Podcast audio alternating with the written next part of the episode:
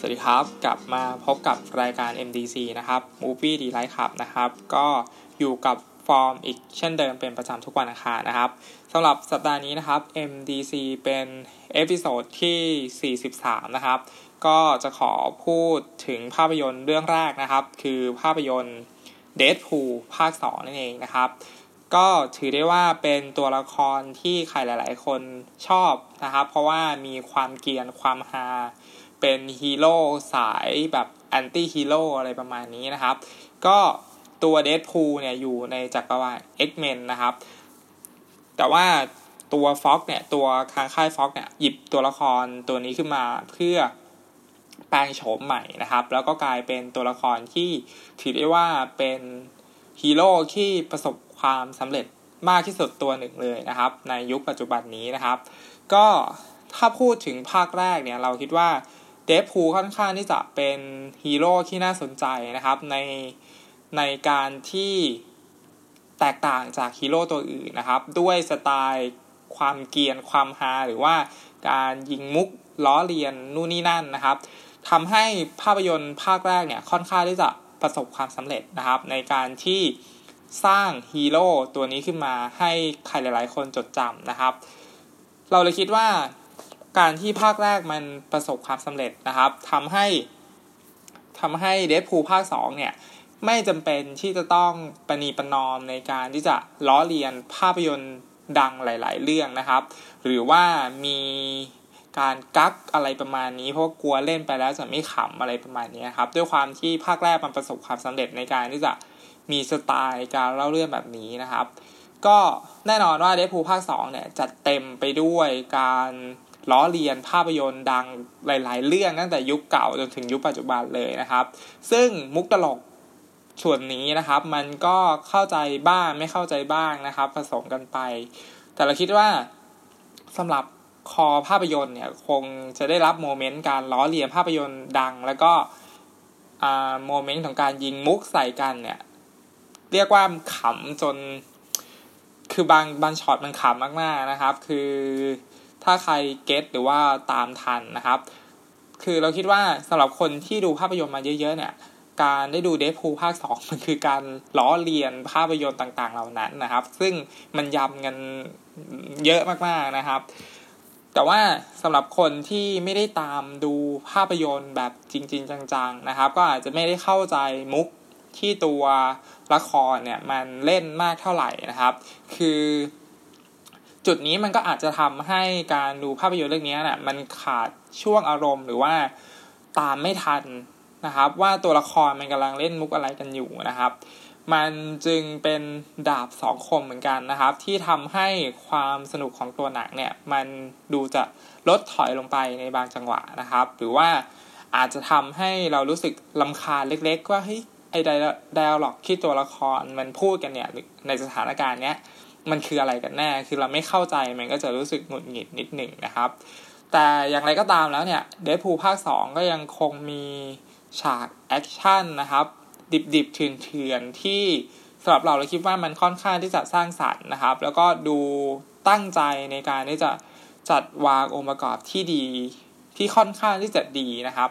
ทำให้เราสามารถร่วมสนุกสนานไปกับเหตุการณ์ต่างๆ ได้นะครับ โดยที่ เราไม่จำเป็นเลยนะครับ ที่จะต้องพึ่งพาอาศัยพอดเรื่อง หรือแม้กระทั่งไทม์ไลน์ของตัวละครด้วยซ้ำนะครับ คือแค่ไม่จะไม่ต้องแคร์อะไรจุดนี้เลยนะครับ แต่ว่าอย่างที่บอกไปคือคือเราจะต้องเข้าใจบริบทกับสไตล์ของหนังมาพอสมควรอยู่แล้ว เป็นทุนเดิมอยู่แล้วนะครับ คือถ้าเข้าไปแล้วเจอคนที่ถามว่าเฮ้ยแล้วไอตัวละครตัวนี้มันไม่ตายหรออะไรประมาณนี้มันก็จะ โหต้องเล่ากันยาวไปถึงภาคแรกอะไรประมาณนี้นะครับ คือก็ต้องเข้าใจบริบทมันนิดหนึ่งว่าภาพยนตร์มันมีสไตล์แบบไหนนะครับ ทีนี้จุดที่เรารู้สึกชอบนะครับคือด้วยฉากแอคชั่นของมันแล้วเนี่ยมันทำได้ค่อนข้างที่จะดีนะครับ แต่ว่าส่วนหนึ่งที่มันสอดแทรกได้ดีคือดนตรีประกอบ แล้วก็เพลงประกอบที่มามาใส่ในจังหวะที่ดีในฉากนั้นๆนะครับ ซึ่ง เป็นช่วงเวลาที่ถือได้ว่าลงตัว แล้วก็ทำให้เราชอบเป็นพิเศษมาก ๆ เลยนะครับสำหรับช่วงเวลาในการที่จะใส่เพลงประกอบลงไปในฉากแอคชั่นนะครับ ทีนี้มาดูตัวละครต่างๆในเรื่องนะครับ เราคิดว่ามีการวางน้ำหนักแล้วก็ให้ความสำคัญในตัวละครนั้นๆ ที่น่าสนใจไม่แพ้ตัวตัว Deadpool เลยนะครับ เพราะว่าอ่าอย่างเช่นตัว เคเบิลใช่ไหมก็ตัว Josh Brolin ใช่ไหมครับหรือว่าตัวละครที่มาสมทบก็ดีนะครับ เราคิดว่าน้ำหนักที่ให้ตัวละครเนี่ยค่อนข้างที่จะดีนะครับทำให้ความสัมพันธ์ของตัวละครไม่ได้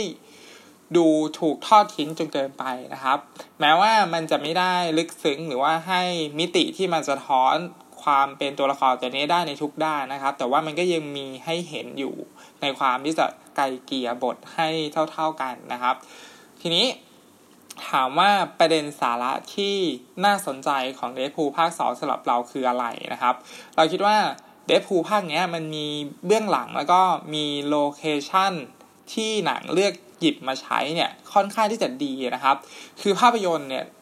เลือก background เป็นเรื่องราวของเด็ก คนหนึ่งนะครับ ก็คือเป็นมนุษย์กลายพันธุ์นี่แหละครับเขาก็อาศัยอยู่ในสถานเลี้ยงเด็กกำพร้าอะไรประมาณนี้ครับ ทีนี้ด้วยความที่เขาเป็นมนุษย์กายพันธุ์ ด้วยความที่เขาแตกต่างจากคนอื่นใช่ไหมครับทำให้เขาโดนครูใหญ่เนี่ยทำร้ายทั้งร่างกาย หรือว่าทำร้ายทั้งจิตใจว่าเขาเป็นตัวประหลาดอะไรประมาณนี้ครับ ซึ่งการที่เด็กหนึ่งคนนะครับ โดนกระทำแบบนี้เนี่ย มันมีแนวโน้มที่จะทำให้เขาเนี่ย เสพความรุนแรงตั้งแต่เด็กนะครับ ซึ่งหนังได้สะท้อนเรื่องราวตรงเนี้ยออกมาได้ดีนะครับ แล้วก็สำหรับเราเราเลยคิดไปถึงว่ามันไม่จำเป็นเลยที่จะต้องเป็นสถานเลี้ยงเด็กกำพร้าด้วยซ้ำนะครับ คือเราคิดไปถึงเด็กๆในโรงเรียนที่ถูกครูทำร้ายหรือว่าโดนครูสอนสิ่งที่ผิดผิดให้ให้เด็กคนนี้ แล้วก็เมื่อเขาได้เติบโตขึ้นหรือว่าได้ลองกระทำในสิ่งที่มันผิดเนี่ยทำให้เขา รับรู้ความรู้สึกของการการกระทำผิดเนี่ย แล้วมันรู้สึกดีสำหรับเขาเนี่ย มันเลยทำให้เด็กหนึ่งคนที่ที่เริ่มต้นเป็นเด็กที่ไร้เดียงสาเนี่ยกลายล่าเป็นอสูรกายได้ในทันทีครับ ซึ่งซึ่งประเด็นเนี้ยมันน่าสนใจมาก ๆ ในตัวตัวภาพยนตร์เรื่องนี้นะครับ ทีนี้นอกจากประเด็นนี้ที่มันน่าสนใจแล้วเนี่ย ตัวภาพยนตร์เองเนี่ยยังสอดแทรกภาวะการหรือว่า แทรกความเชื่อใจระหว่างตัวละครที่พร้อมจะให้โอกาสซึ่งกันและกันนะครับ ซึ่งไอจุดเนี้ยเรามองเรามองเห็นว่ามันมันเหมือนคนทั่วไปนี่แหละในในสังคมที่พร้อมจะช่วยเด็กพวกนี้เนี่ยให้ให้ให้ไม่ได้ให้ยังไงพูดยังไงดีก็คือให้เติบโตไปเป็นไปเป็นคนที่ดีในสังคมอะไรประมาณนี้ครับ แม้ว่าจนแล้วจนรอดเรื่องนาวมันจะดูเล่นท่าง่าย แล้วก็มีบทสรุปที่ตื้นเขินนะครับ แต่ว่าโดยรวมแล้วเนี่ย เราก็ยังต้องชื่นชมที่ตัวภาพยนตร์มันไม่ได้ทอดทิ้งกันเรื่องหรือว่าสาระที่ตัวเองต้องการที่จะนำเสนอนะครับ แน่นอนว่าไอจังหวะกินเกียนเนี่ยหรือว่าจังหวะยิงมุกตลกเนี่ยมันก็เป็นอุปสรรคในการที่จะทำให้เนื้อหาส่วนที่มันดีดูไม่ค่อยที่จะไหลลื่นนะครับ สุดท้ายแล้วท้ายสุดสำหรับเราเดฟพูภาคสองเนี่ยคงจะเป็นภาพยนตร์ที่ขึ้นอยู่กับจุดประสงค์ของการดูแต่ละคนนะครับ คือเราคิดว่าถ้าใครอยากได้รับความสนุกสนานหรือว่าต้องการฉากแอคชั่นดิบๆ คือแบบหัวขาดแขนขาดอะไรประมาณนี้เลือดกระฉูดอะไรประมาณนี้ครับ เราคิดว่า ภาพยนตร์เรื่องนี้ก็ส่งมอบบันเทิงส่วนนี้ได้ค่อนข้างดีนะครับ แต่ว่าถ้าใครอยากได้สาระหรือว่าประเด็นจากตัวหนังเนี่ย เราเชื่อว่าภาพยนตร์เรื่องนี้มันไม่ได้ไร้สาระเสียทีเดียวนะครับ อย่างที่อย่างที่กล่าวไว้แล้ว แล้วก็มันมีประเด็นอะไรที่น่าสนใจในความสัมพันธ์ของตัวละครที่มีอยู่ให้เห็นไม่มากก็น้อยนะครับ ที่น่ายินดีสำหรับเราก็คือตัวเดฟพูหรือว่าภาพยนตร์ตัวฮีโร่ตัวเดฟพูเนี่ย มัน มันทำให้ภาพยนตร์แนวฮีโร่ที่มันมีแต่การต่อสู้ปราบวายร้ายพิทักษ์โลกเนี่ยมันมันไม่ได้มีแค่แบบนี้แบบเดียว มันยังมีภาพยนตร์ฮีโร่ที่ทำได้แบบนี้ด้วยนะ แล้วมันประสบความสำเร็จในสไตล์ หรือว่าในแนวทางของตัวเองที่มันชัดเจนมากๆ โดยที่ไม่ต้องไปซ้ำทางใคร หรือว่าไม่จำเป็นจะต้องเหมือนใครนะครับ ซึ่งเราคิดว่ามันน่าสนใจต่อไปว่าไอแนวทางของหนังแบบเนี้ย มันจะพัฒนาไปได้ไกลมากแค่ไหน เพราะว่าถ้า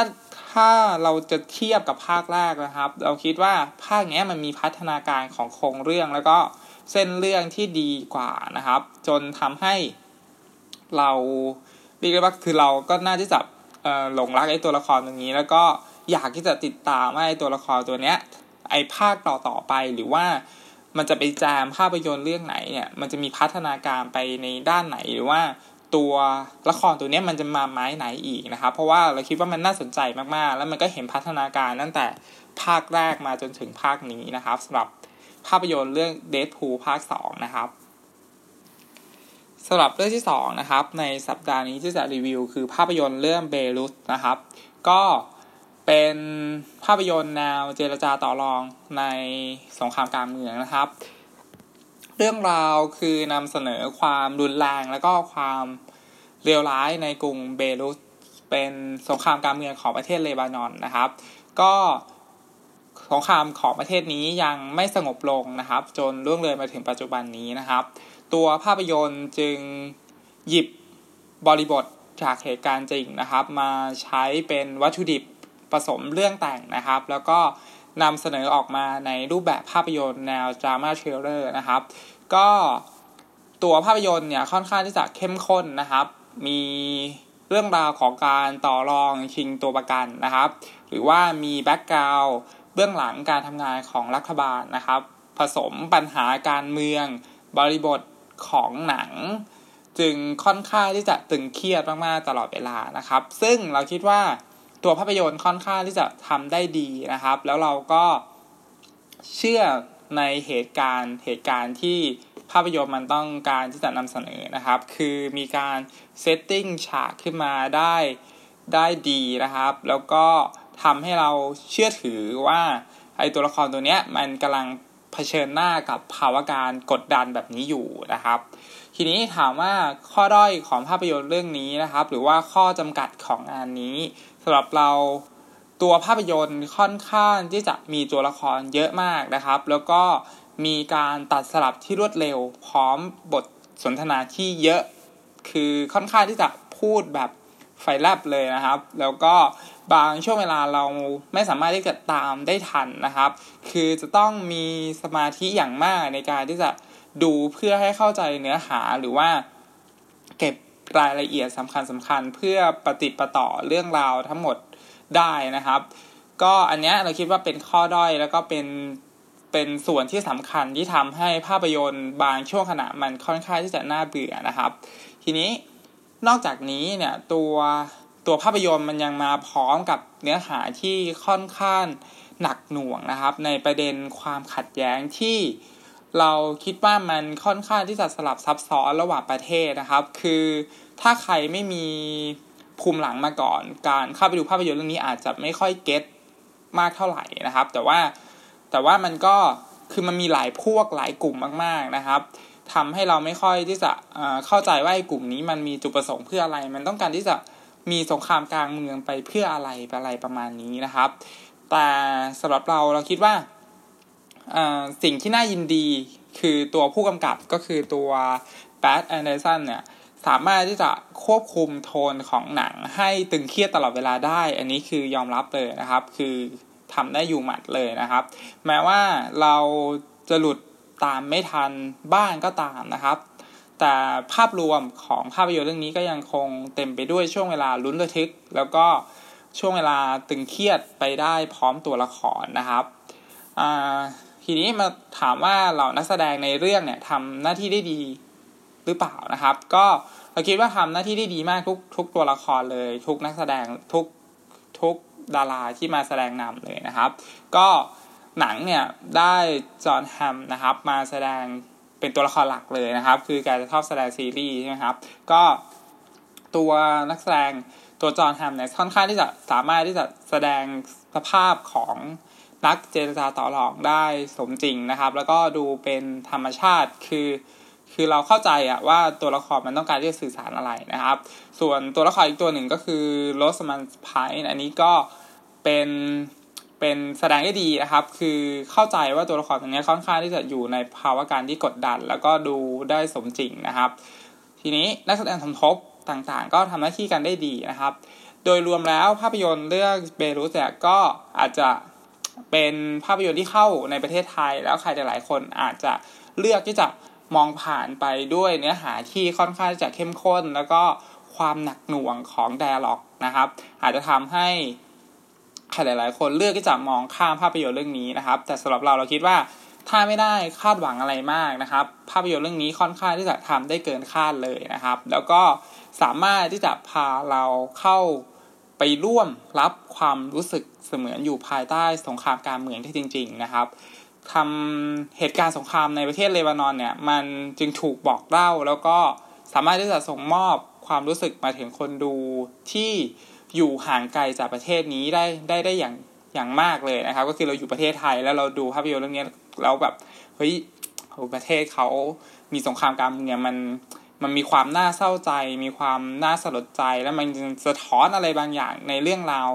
ของสภาพสงครามอะไรประมาณนี้ครับ ซึ่งตัวภาพยนตร์มันไม่ได้เสแสร้งหรือว่าไม่พยายามที่จะมอบความหวังให้เราเห็นในพื้นที่นี้แต่อย่างใดเลยนะครับทำให้ท้ายสุดแล้วภาพยนตร์เรื่องเบรุสเนี่ยจึงเป็นผลงานที่สะท้อนความเลวร้ายของสงครามที่ ไม่เพียงแค่จะส่งผลเสียต่อสถานที่นี้หรือว่าต่อประเทศเท่านั้นนะครับ แต่ว่า